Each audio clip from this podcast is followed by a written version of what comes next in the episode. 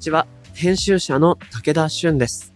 演劇モデルの永井美智香です。番組アシスタントの MOTION GALLERY 大高です。この番組、 MOTION GALLERY CROSSING は、日本最大級のクラウドファンディングサイト、 MOTION GALLERY 上のプロジェクトを紹介しながら、これからの文化と社会の話をゲストと共に掘り下げていく番組です。この番組はリスナーの皆さんと作るオンラインコミュニティもしもし文化センターよりお送りしています。ということでね、リスナーの皆さん、お気づきでしょうか？はい。僕たち、11ヶ月ぶりに対面しております。やったねーやったよ。11ヶ月って11ヶ月か。ここがもしもし文化センターか。結構その録音環境としては、声が響くんだよね。うん、これは大会よ、もしもし文化で。まあまだ建設中なんでね。臨時の文化センターかもしれない。いや、でもやっぱり対面だといいな。単純に。うん。焦んないよね。焦んない。結構画面越しだとさ、あれ今これ誰のボールみたいな。そうそうそう。あとなんか画面越しだとさ、これ、自分の顔ずっと映ってる状態で喋ってるじゃん。うんうん自分の顔がちょいちょい見えながら喋るってなんかやっぱ変なのよね。うん。ね。やや誰も見てないのに気取り顔で喋ってる自分がいたりするから、はいはいはい。この角度で喋ろうかなみたいな。やけに加湿いいしね、武田さんのって。もうそういうね、自意識を全部なくして喋れるから、こっちのが超楽。楽だね、ほんと。そうなのよ。あ、長井さんも髪の毛赤くなって、そ僕は青くなっう。てな、くなって。大高さん髪の毛切って、切ってう ね、変化は髪に現れるっていうね。いや、黄色にしときゃよかったなって話です。そうそうそう。次回黄色になってるかもしれませんが、さてさて、そんな楽しいね、対面収録で、このエピソード、お送りしていくわけなんですけれども、うん。今月はゲストとして、クラシック音楽と哲学研究の分野からのゲストをお迎えします。おー。って聞くとね、やや難しそうとか、とっつきにくいかななんて思う方もいるかもしれないけど、大丈夫、僕たちがなんとか開いて、開いてってやっていくので、すごく面白い回になると思うんだけれども、うん。さてさて、長井さん、はい。クラシック聞いたり、ちょっと哲学的な本とか読んだりします？クラシックは、うん。ピアノさ、やってたから、それでちょっとあれしたり、あとね、コロナ多分始まったばっかの頃に、図書館ってさ、ほぼクラシックの CD しかないじゃん。はいはいはい。だからあれを適当に借りて、そこに入ってる曲で曲作るっていうのを、楽しそう。ちょっとやってた、そのループさせて、あの日記歌の時かな。うーん。なるほどね。あれ、そういう音源だったんだ。そうそうそう。とかもやってたかな。でも名前とかは知らない、全く。で、ややとっつきにくさあったりするんだけど、聞いたことがあるフレーズっていうのもあったりするし、入ってみたら面白いなんていうのがもうクラシック音楽だと思うしね。うんうん。あとは哲学っていうのも、こ哲学っていう字を見ると、すごく難しく見えるけど、うん。なんか日常の何でもない不思議なことをぐっと考えていくこと自体が哲学だと思うから、確かに。今日はそれで合ってますかとゲストに聞いていきながらね、はい。お話深掘りしていきたいと思います。この番組のハッシュタグは、タープ、MGC、ROS、SING、ハッシュタグ、MG クロッシングです。アップルポッドキャストの番組ページにもコメントを書き込めます。皆さんのご意見、ご感想、お待ちしています。はい。そして、Spotify の番組プレイリストのフォローと、もしもし文化センターへのご参加もお待ちしております。あなたももしもシーズンになってねなってね。ではでは、始めていきましょう。武田俊と、長井美智香がお送りするモーションギャラリークロッシング今回はゲストに指揮者でクラシカル DJ の水野葵さんと哲学研究者の永井玲さんをお招きします。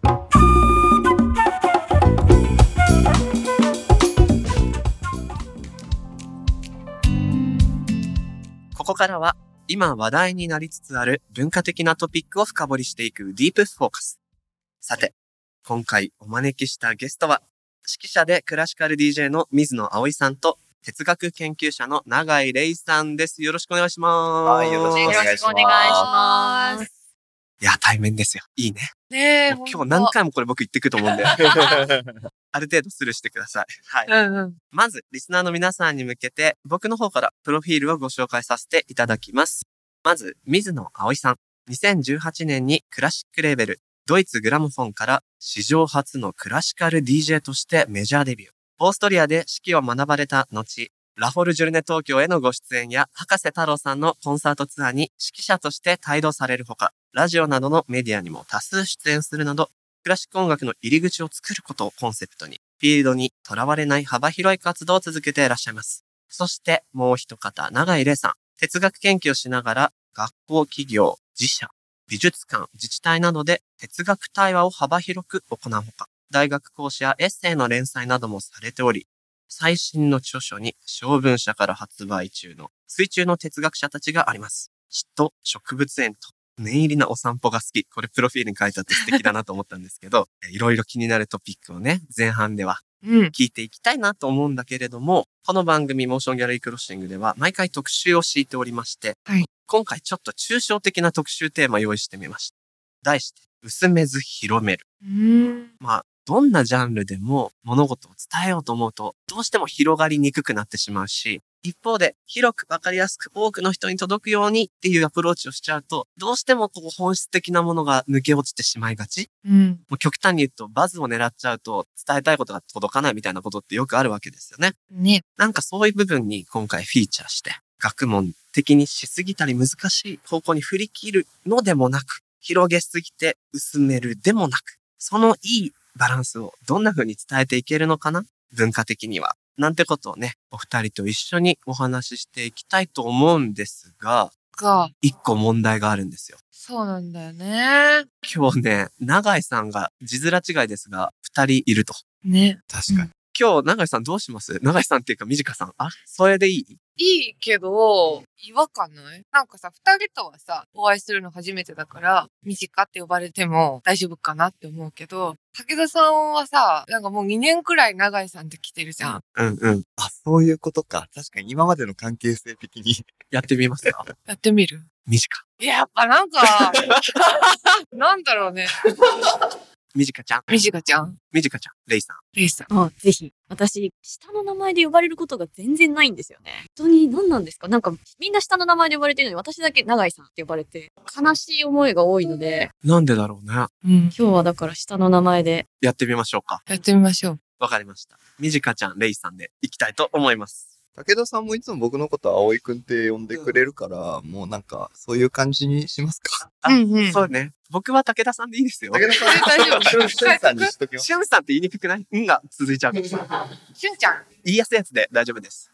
さてさて、早速ですけどね。今、お二人のプロフィールご紹介したところだけれども、うん。みじかちゃん、気になるとこありますか？しゅんちゃんはさ、いつもは葵くんって呼ばれてるって言ってたけど、仲良しかもともと二人は。結構もう長いんじゃない？そうね。僕がやらせてもらっているラジオ番組、オンザプラネットっていう番組で、葵くんにはゲストで来てもらって、そこからライブ伺ったりとか、飲んだり飲んだりみたいな話をしてて、で、僕も最初彼のクラシカル DJ って一体何やろな、みたいなこと思ってたんですけど、あ、なるほど、こういうことねと。これは面白いぞと。古いものをどう新しくアップデートしながら、この、なんていうのが連綿たる歴史を引き連れていってる感が、いいなーっていうね、のがあって仲良くさせてもらってるんですよ。なるほど。ラジオも何回呼んでもらったかもう数えきれないんじゃないのかな。5、6回来てんじゃない？すごい。多分それくらいお邪魔してると思います。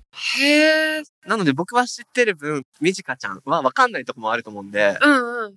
ぜひぜひ何でも聞いてください。ありがとうございます。れいちゃんとしゅんちゃんは、でもここもなんかつながりがあるみたいな。ここは僕は、あの、単純な読者で、うんうん。僕の奥さんがデザイナーなんですけど、うんうん。永井さん、お仕事をさせていただいてて、そう、その度にね、ホクホク顔で帰ってくるのよ。はあ。今日もすごいお話をさせてもらっちゃったん、みたいな。す。ごい好きなの、みたいなことをずっと言ってて、めちゃくちゃ好きっていうのは、なるほど。もちろん自分のね、奥さんなので、彼女の能力をリスペクトしてるわけですよ、僕として。その人がここまで好きっていう人は、すごい面白い人なんだろうなと思って、今日お話ししたくてお招きさせていただいた次第でございます。ありがとうございます。いや、いいですね。楽しみな。ちょっと私も早く、ちょっとしゅんちゃんに追いついて、仲良くなれるように頑張りたいんですけど。そう、私は、だから初めてなので、そう、どこが気になる？まず。やっぱプロフィールを聞いたときに、クラシカル DJ っていうのと、哲学対話って、なんかこのさ、それぞれの単語はさ、知ってるんだけど、はいはい。ギュってなった時に、初めて聞く言葉になって、どういうものなのかなって。あ、そういうことね。クラシックと DJ、それぞれわかる。哲学と対話はなんとなくわかるけど、合体した時に、縦どういう意味でしょう？そうそう、なんで合体してるんだろうっていうのがわからないので、そこから聞いていけたらなって。そうしましょうか。じゃあ、葵くんから言ってみようかな。そもそもの、えっ、と、指揮者はわかります。クラシカル DJ。どういう経緯で指揮者になってクラシカル DJ みたいなことを始めたのかって、ちょっと教えてもらっていいですか？もともと僕、クラシックにどっぷりハマったのが、中学校入ったぐらいなんですよ。早いね。で、これを早いって捉えるか遅いって捉えるかが結構難しいところでもあって、その、例えばピアノとかバイオリンとかをもうずっとやって今でもプロでやってるって人は、だいたい3歳から5歳ぐらいで始めるんですよね。で、そこから、まあずっとお稽古ごとで続けながら、音楽高校に行くのか行かないのかで音大に進み、で、そこから、まあプロになっていくっていう人がまあほとんどなんで、プレイヤーとしてのキャリアは？で、僕がその中学の時にクラシックにハマったきっかけっていうのがまさにバイオリンだったんですよ。へー。で、バイオリンを始めて、うんもう大好きになっちゃって。うんはあ。だけど、で、それでバイオリニストになりたいですって先生に言っても、今からじゃ遅すぎるから諦めなさいってもう。えー、中法で？いいじゃんねって思っちゃうけど、そんな世界なんだ。ちょっとバイオリンやってないからわかんないんですけど、差が出ちゃうものやっぱりなんでしょうね。それこそ、あの、お箸を持つとか、例えばまあ、日本語、ね、母国語を喋るとか、そういうレベルで感覚的にもう体に染みついてる。だからもう楽器が体の一部になってるような、それくらいの、なんだろう、やっぱり自分とのリンクが必要になるものなんだなっていうのは、やっぱり僕も音楽続けてきて結構分かっていって、うんえーものすごい差はありますね。その、12とかで始めるのと、3歳から5歳ぐらいで始めるってなると。確かになんか、言語だと分かりやすいかもね。3歳から英会話、英語の環境にいたらかなりネイティブだけそうど、なんですよ。中学校から頑張ってもちょっとやっぱ届かないとこってありそうだし。だから中1で英語の授業を受け始めるのと、もう母国語として日本語をずっと慣れ親しんでるのってものすごい差があるじゃないですか。うんうんうん。らやっぱりそれくらい、まあもちろん人によってね、中学の時死ぬほど頑張れば、まあネイティブ並みに英語喋れる人ももちろんいるし、だけど、やっぱりそこで積まなきゃいけない時間の差っていうのはものすごく大きい。で、まあそういった中で、バイオリンが無理、じゃあどうしようかってなった時に、バイオリンの音楽っていうよりもクラシックの要するにオーケストラの音楽が大好きになったんですね。ありとあらゆる楽器っていうとまああれですけど、まあほんと金管楽器、木管楽器、弦楽器で時にはまあ中に他にもいろんな楽器が入ったりして、で、それで本当に多彩な音色で、もう多い時には100人、200人、300人ぐらいの、ものすごい編成で一つの曲を演奏するんですよ。で、そうなった時に、3、4人で演奏しているものに比べて、とてつもないエネルギーがあって、えー壮大さがあって、もう本当に表現できないこと何もないぞってぐらいの引き出しがある。うんはいはいはい。で、そういったなんかもう、まるで耳で聞く映画のような情報量なんですよね。うんで、そういったものにものすごく憧れて、で、これの中に入るのも楽しいだろうけど、このオーケストラと一緒に音楽を作りたいっていうふうに思った時に、興味を持ったのが指揮者。やっぱり指揮者っていう、まあ指揮者が何してるかっていうのも結構皆さん疑問に思うところ多いと思うんですけど、指揮者はダンサーと僕よく対比で言うんですよ。ダンサーは基本的に音楽が先にあって、で、その音楽っていうベースの上で身体的に表現する。だけれど逆に指揮の場合はその音楽っていうベースがまずない状態で身体的な表現から音楽を生み出す。なるほどね。はいはいはい。先立つものが逆なんだ。そうなんですよ。ダンサーと手段と目的がちょっと逆になってる感じがあって、そういったところとかもものすごいかっこいいなって、視覚的にもものすごくかっこいいし、やっていることもその、オーケストラと、まあ、時には100対1とかの関係そうだよな。にはなるんですけれど、100対1なんだけれど、エネルギー的には1対1のコミュニケーションができる。で、そういったところとかもすっごく、あ、これ魅力的だなって思って。うんうんうんうん。で、それからまあずっと指揮者の勉強を続けていったんですね。それはまだ日本にいると。日本にいる時です。だから高校生の時とかも自分の憧れてる好きな指揮者の人の講習会とかに、15歳から OK って書いてあったから行ってみたらもう周り何？だいたい俺より1個上が22歳とか。はいはいはいはい。もっと上なんだね。ガチガチのプロ向けの講習会一人で何も知らないで乗り込んでったりとかもしたんですけど。うんで、いや、そういう風にやってる中で、やっぱりその、クラシック音楽の畑と、まあ、いわゆるポピュラー音楽の畑っていうのって全然やっぱり違うというか、クラシックの人たちってあんまり外に目を向けない。うんで、かつ、でかつやっぱりその、僕の同世代の友人たちも、やっぱりそのクラシック音楽って聞くと、うん、ちょっと難しいよね、というか。だから例えばもう、大好きなロックバンドの話をこう一緒にしてたのに、いやでも実はさ、このベートーベンってやつがさ、ってなると、ちょっと変わるんですよね。相手の反応が。僕は全部同じテンションのまんま話したいんですよ。うん。もうバッハもモーツァルトもベートーベンもクイーンもビートルズももう誰であろううが、んうんうん。みんな一緒っていう感じで育ってきちゃったんで。うん。だけどそういう感じで周りの人たちはどうやら世間は受け入れてくれないらしい。うんうんうん。それが最初のきっかけで、もっとその自分と同世代の人たちといろいろクラシック音楽も同じようなカルチャーの一環としていろいろ会話ができるようになったらいいのになっていうふうに最初は思って。うん。で、それでまあ一応指揮者の勉強を続けてまあザルツブルクに留学とかもしたんですけど、その中でいろいろと、まあ一時帰国中、だいたいまあ冬休みとか夏休みとかあるじゃないですか。そういう時に日本帰ってきて、じゃあちょっとなんかせっかくだから本当に自分のやりたいイベント組んでみようと思って。で、ちょっと、あえてコンサートホールじゃなくて、ライブハウスで。グランドピアノが置いてあるところを選んで、うんうん。で、もうグランドピアノの中にもうマイクを何本も突っ込んで。へえ、面白そう。はいはいで、それで、あの、何か友人のピアニストたちにちょっと協力してもらって、ちょっとこういう企画やるんだけど弾いてくれない？っつって。うんうん。弾く曲はもうなんかその、入門的な曲とか一切いらないから。はあ。もう、本当に、この大音響で自分が弾きたいものを弾いてほしい。へえ。コンサートホールでは出せない音圧。そうですね。はい。で、その代わりお客さんたちも、あの、座って静かに聞くとかじゃなくて、お酒飲みながら立ち上がって OK だし、もうなんか、おしゃべりしててもいいし、っていう環境を作ってあげたんですね。面白いな。で、僕はまあそんなピアノ弾きっていうほどピアノは弾けないので、じゃあ何しようかなっていう時に、やっぱクラブとかライブハウスっていうと、DJ って存在ってすごい大きいよねって思って、じゃあちょっと試しにやってみようかっていう風にやり始めたのが、まあ、何年前になるんですかね ?5、6年前ぐらい。で、それがなんかお客さんにとっても受けまして、うん。面白そう。踊ってた踊ってましたね。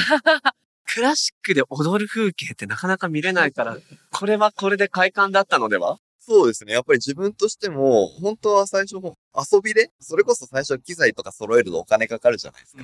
だからもう iPad で数百円の DJ アプリみたいなのを落として、はいはい。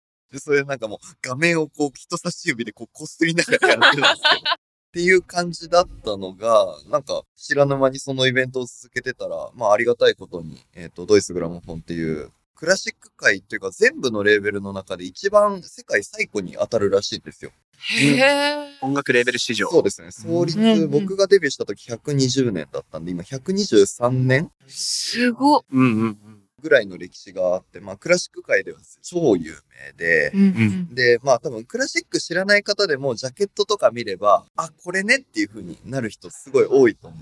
そうなんだ。で、そこからいきなりオファーいただいて、え、これドッキリじゃない意味わかんないと思って。必要に迫られて、ある種、まあ、ライブハウスでのイベントやる。指揮者の自分やることないな。じゃあ DJ やってみようかっていう、ちょっとおかしな試みをやったら、一番オーセンティックなレーベルから声かかっちゃった。そうなんですよ。まあそういった流れでもう肩書きに指揮者とクラシカル DJ っていうのがもうついちゃったっていう、もう遊びじゃなくて本業になってしまった。なるほど、なるほど。どうですか？二人。聞いてみたいことあります？なんか、えーでも普通に行きたいなって思いました。次ライブいつですか？番組終わっちゃう、終わっちゃう。面白いな。でもそのなんか、なんていうの、これやってみようみたいな、ノリがそのまま、なんか、お仕事というか、に繋がっていくのって、本当は一番それがいいんだよな。でも今の話で僕2個思ったことがあって、1個は結構手前に戻っちゃうんですけど、バイオリニストは中学生からじゃあ遅いと。で、指揮者っていうものを最終的に選択し、指揮者に早い遅いはない。そう、指揮者はね、どちらかというと、音楽、何、いろんなまあ、ピアニストだとか、いろいろ音楽家の中にもいろいろあるじゃないですか。その中でも基本的に遅咲きのジャンルなんですよ。だから例えばコンクールとか、まあそれこそ最近だとショパンコンクールとかピアノのすごい有名だ、盛り上がったりしてたんですけど、メディアとかも。ああいうのって年齢制限が30ぐらいで切られることが多いのかな。うんでも指揮者のコンクールってなると、だいたい35歳から40歳。へえ。じゃあ、もともとは何かのプレイヤーを目指してた人が多いってこと？そうですね。もともとだからピアノズめちゃめちゃ弾ける人とかすごい多いですし、あとは何かの楽器を極めた人たちが指揮やってみようっていう風にやり始めることが多いですね。確かにね、幼稚園とか小学校の頃、指揮者の勉強して、習い事してる子はいなかった。まずどこで習えるのっていうところからなんで。習えるんだっていうね。なるほど、なるほど。あともね、もう一個思ったのは、その一時帰国中にライブハウスでイベントをやってみようが始まりだったわけだけども、コンサートホール的なところで自主企画をやるっていう手もあったのかな。それはね、もうなんか、留学前からもうずっとやってたんですよ。そうなのか。だから学生オーケストラでなんか自分らの仲間の学生いっぱい集めて、自分らで借りられそうなぐらいのホールを借りて、はいはいはい。で、まあ自分たちで全部そのフライヤーとかも作ってっていう風なやってたんですけど、まあやっぱりそれって来るお客さんっていうのは、やっぱ多少限られてしまうところがある。確かにな情報にたどり着けないよね。特に若い人たちは、同じクラシック畑の人は認知するかもしれないけれど、っていう、こう一つあったんですね。やっぱり自分のフォロワーさんでもその、認知はしてくれてても、やっぱりクラシックのコンサートに行くっていうのがこう、やっぱりちょっとそこにハードルを感じてしまう人とかは出てくるので、だけどそれがいきなりライブハウスでなんかクラシックだけど面白いイベントがあるらしいだと、多分一気にハードル低くなると思うんですよ。ん。でも来てみたら、ピアニストたちはもう本気100%のね、ものをステージでやってて。だけどこっちはもういつもほんとクラブとかライブ遊びに来るノリで楽しめるっていう。はいはいはい。そうやっていろんな文化が、まあちょっとカオティックにね、こう入り乱れてるっていうのが結構良かったのかな。なるほどなこれをね、今回の薄めず広めるに結構重要なところが今入ってるなと思って。じゃあなんでクラシックって入りにくかったのか。どうやって溶かしていけるのかっていうのをね、ちょっと後半にもぜひ話広げていきたいなと思うんですけれども、もう一本の長井玲さんの方で、はい哲学対話っていうフレーズですね。これも僕も近年よく見るようになったなと思うし、あるいは哲学カフェみたいな試みも、あ、なんかあるね。聞いたことある。うんうん。で、そもそもどういうものなんでしょうっていうところをうん。あまり話されてる人、ちゃんと僕は聞いたことがなくて、まずそこから一からなんですけど、教えてもらっていいですか？はい。さっきね、ミジカさんがあの哲学も聞いたことあるし、対話も聞いたことあるけど、両方がくっついてるのは初めてっていうか、不思議な感じっていうふうにおっしゃってたのは、本当その通りだと思う。まず哲学って、ミジカさんなんかどういうイメージですか？なんか、高2くらいの時に、なんか高校生の時ってちょっとバグる時期みたいなのあるじゃないですか。でバグって、哲学やるわ、みたいなフェーズが、なんか周りの友達たちと起きましたね。周りで起きるってすごいっす。哲学やるわ集団が生まれたんです。最近もよく出てるけど、結構可愛いイラストで、哲学図鑑みたいな本、分厚いの、あの、いろんな哲学者が紹介されてるやはいはいはい。つ。なんかあれをとりあえず買って、なんかやたら蛍光マーカーとかつけてたけど、勤勉じゃん。うん、一個も覚えてない。やっぱなんか、そういうちょっとこう、なんだろう、考えてるんです、私、みたいな時にかましてたなっていうイメージしかない。いや、でも気持ちわかります。僕も小説が好きで結局文学の方に行ったんですけど、かましたい時期ってやっぱ高1ぐらいとかあって、だから僕受験では、あの、倫理を選んで、ああ、そう、倫理選ぶよね。で、もう倫理を選ぶと、かませるワーディングがいっぱいもらえるから、いかにね、世界の深淵を自分は君たちより知っているかっていう気持ちで、倫理の授業を楽しんでましたね。なるほど、そうですよね。なんか哲学って、まあ難しいとか怖いとかだけじゃなくて、ある種秘密の教え的な、秘境的な、その代わりすごい魅力を感じるような、でもそれってよく分かってないっていうか、みんながよく哲学って何か分からないっていうのが多分原因だと思うんですよね。で、哲学って、まあもちろんね、あの本屋さん行くと、存在と無とか売ってて、かっこいいみたいな。かっこいいんだよな。みたいな相当なパンチラインでね、テンション上がっちゃうんですけど、でも本当はすごく日常的な営みで、まあ、要は、なんでって通って考えるっていうことが、実は哲学なんですよね。だから、学問っていうよりは、営みに近いものだなと思っているし、まあ、高校の時かましたいみたいな気持ちももちろんすごいわかりつつ、でも、なんか、子供の頃とか、普通に当たり前にやってたりとか、まあ、大人になっても、ああ、なんで会社行かなきゃなんないんだ、みたいな。なんか問いとなって現れることってあるじゃないですか。まあ、それは不満だったり、驚きだったりとかすると思うんですけど、そういうものが哲学だと私は思ってて、で、それを一人でやるイメージもあると思うんですよ、哲学って。まあでも、短さんがこう、ムーブメントが起きたっていうのは、すごい興味深いんですね。集団ですもんね。集団ね、みたいな。すごいいい高校だな。ね、いい高校ですよい。や、起きてましたね。うん。まあでもなんか基本的にこう眉間にシワを寄せて本を読んで、うーって苦しんでるみたいな。暗い部屋でね。でも、あの本当は哲学ってみんなでやるものだと思っていて、はい。で、だからこそ深く考えるっていうことをみんなで協力しながらやろうっていうのが哲学対話。なるほどうんで、哲学カフェとももちろん言うんですけども、それはまあ本当カフェでおしゃべりをするかのように哲学をしようねっていうようなコンセプトっていうようなマインドがあるのかな。はい。へえ。で、それは私はいろんなところでね、あの最初プロフィールで言っていただいたんですけど、学校とか企業とか、お寺、神社、美術館、自治体、いろんなところで人と集まって、じゃあ哲学しましょうかと言うとみんななんか、へへへみたいな。てんてんてんってなりますよね。へへみたいな。ちょっとなんか照れちゃうみたいになるんですけど、やってみると、すごいハマるんですよね。へえ。うんで、まあ、あの、最初に問いを、あの、出してもらって、まあ、普段何か気になってることとか考えてみたいことありませんか？なんて言って問い出しから始めるんですよね。で、小学校とか行くと、もう、100個ぐらいあっという間に出ちゃうんですよ。わあ、これが気になる、これが気になる、みたいな。時間って何？生きるって何？死んだらどうなる？と。いや、そうだね。小学校の時そういうのありますよね。でも、大人とやると、なんか年金が、みたいな。なんかああ、そっか、現実的な方向性に行っちゃうの。でもその問い出しの時間はすごくこうたっぷりとって、ゆっくりゆっくり、そういえばここ気になってたかもとか、本当はこういうところを知りたいかもっていうのを引き出すところから始めるんですよ。はい。あそうするとポロポロやっぱり出てきて、職場以外でも LINE で繋がんなきゃいけないのかなとか、人と繋がんなきゃいけないのかなとか、すごい私いいなと思ったのは、なんで人の恋人って良さげに見えるのかっていう人がいて、あ。はあ。あ、そういうことでもいいんです。そうなんですよ。面白い。あの、一見すると、これって馬鹿にされちゃうかもとか、日常会話でこんなこと考えてるんだよね、なんて言うと、え、どうしちゃったの？とか、あね、それこそ生きるってなんだろう？って言ったら、え、病んでるの大丈夫？みたいに言われちゃうようなことも、真面目に取り扱われて、みんなで、そうだよねって言って考えるっていう場が哲学対話なのかなと思っていますね。なるほど、なるほど。なんか僕のこう、生きり高校生の時の倫理の知識を今、総動員しているんですけど、哲学ってね、だからさっきのステレオタイプなのは、難解な哲学書を深夜暗い部屋で眉間に視野を寄せ、みたいな。これぞ哲学なのでは、みたいなイメージがなぜかあるけれども、あるね。遡ってみれば、それこそソクラテスとかもそうだったと思うんですけど、街中での人との対話ベースで考えを深めていく学問だったのかなと今、高校の僕が語ってきてるんですけど、なるほどな。今のが合ってるとすれば合ってますかね？合ってます。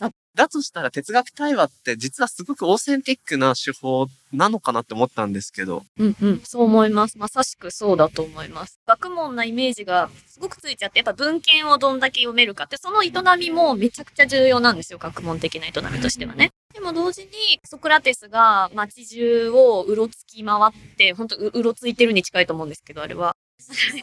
いろんな人に話しかけて、どうだどう思うんだっていうふうに言って、まあ、それで最後試験になっちゃうっていう、ちょっと図工みたいな、なんか、最初の哲学者は試験になっとるんかいみたいなあの、オチにはなってるんですけど、あの、でも本来は対話的なものなんだろうなっていうのは思ってますね。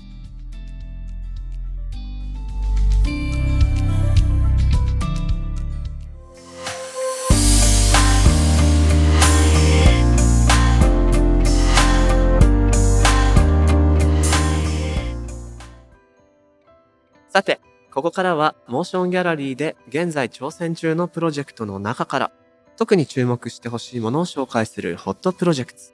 大高さん、どんなものがありますか？はい。お二人は普段周りの音をじっくり聞いたりすることありますか？すごい質問だ。えーじっくり周りの音？聞こうと思ってはないけど、なんかでも私何もかけずにイヤホンしてんのね、よく。はいはい。それで聞いてるかもだから、環境音を。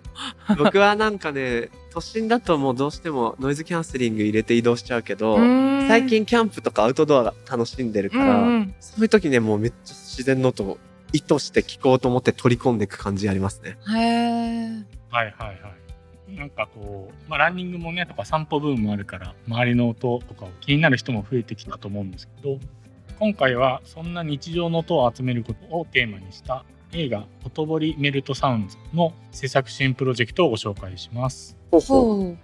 この作品はこれまで手掛けた作品が各地の映画祭に選出され今注目を集める東香織監督オリジナル脚本による初の長編映画です。音にまつわる映画ということで今注目のアーティストシャン・ユーさんを主演に迎えさらに共演は鈴木圭一さんとのことで音楽ファンからも期待が大きい作品になります。そして本作はコロナ禍を乗り越えリニューアルを果たした映画祭ミュージックラボジョイントにて上映されます。へー。えっと、まず、シャンユーさんをこの2、3年僕は追っていて、うーん。で、今こうさ、バーってこう注目度が上がってきて、で、彼女の SNS か何かで、えっと、この映画の情報を聞いて、うん、見た見た私も。すごい良さそう、気になると思って、さらに調べたら、この東香織監督って、お母様が短歌の歌人の東直子さんという方で。僕ね、もう学生時代から彼女の短歌を読んだりしてたから、え、なんか自分的に興味があるポイントがいくつもあるぞと思ってたら、うんうん。モーションギャラリーでやるんじゃんと思って。すごい。ほんと私もシャンユーさんはな2年くらい前にテニスコートってあのコントユニットの公演で一緒にコントをやってあ、そうなんだ。じゃあお仕事済み。そうなの同い年でねシャンユーちゃんはでんぐり返しがうまいんだよね。身体能力高そうだよね。そう。すごい尊敬してる。なるほど。な。でんぐり返し そんなですね本作の東かほり監督からリスナーの皆さんに向けてメッセージが届いているのでご紹介します。音楽×映画の祭典ムージックラボジョイント出品作ということもありメインキャストの2人はアーティストのシャンユーさんと鈴木圭一さんにお願いしましたまたシャンユーさんが雑誌メイビーで連載しているエッセイから派生してストーリーを考えていったため、そのエッセイに登場するおじいさんが鈴木圭一さん演じる竹役のモデルとなっています。日常の音を集めることがテーマになっている映画なので、見た人が音を通じて家族との思い出やこれからの人生を少しでも想像していただけたら嬉しいです。とのことです。はい。若い才能がいろいろなね、コラボレーションしながら生まれてくる作品って感じもして、すごく注目です。はい。東さん、どうもありがとうございました。このプロジェクトは、モーションギャラリーで12月30日まで、ぜひチェックしてみてください。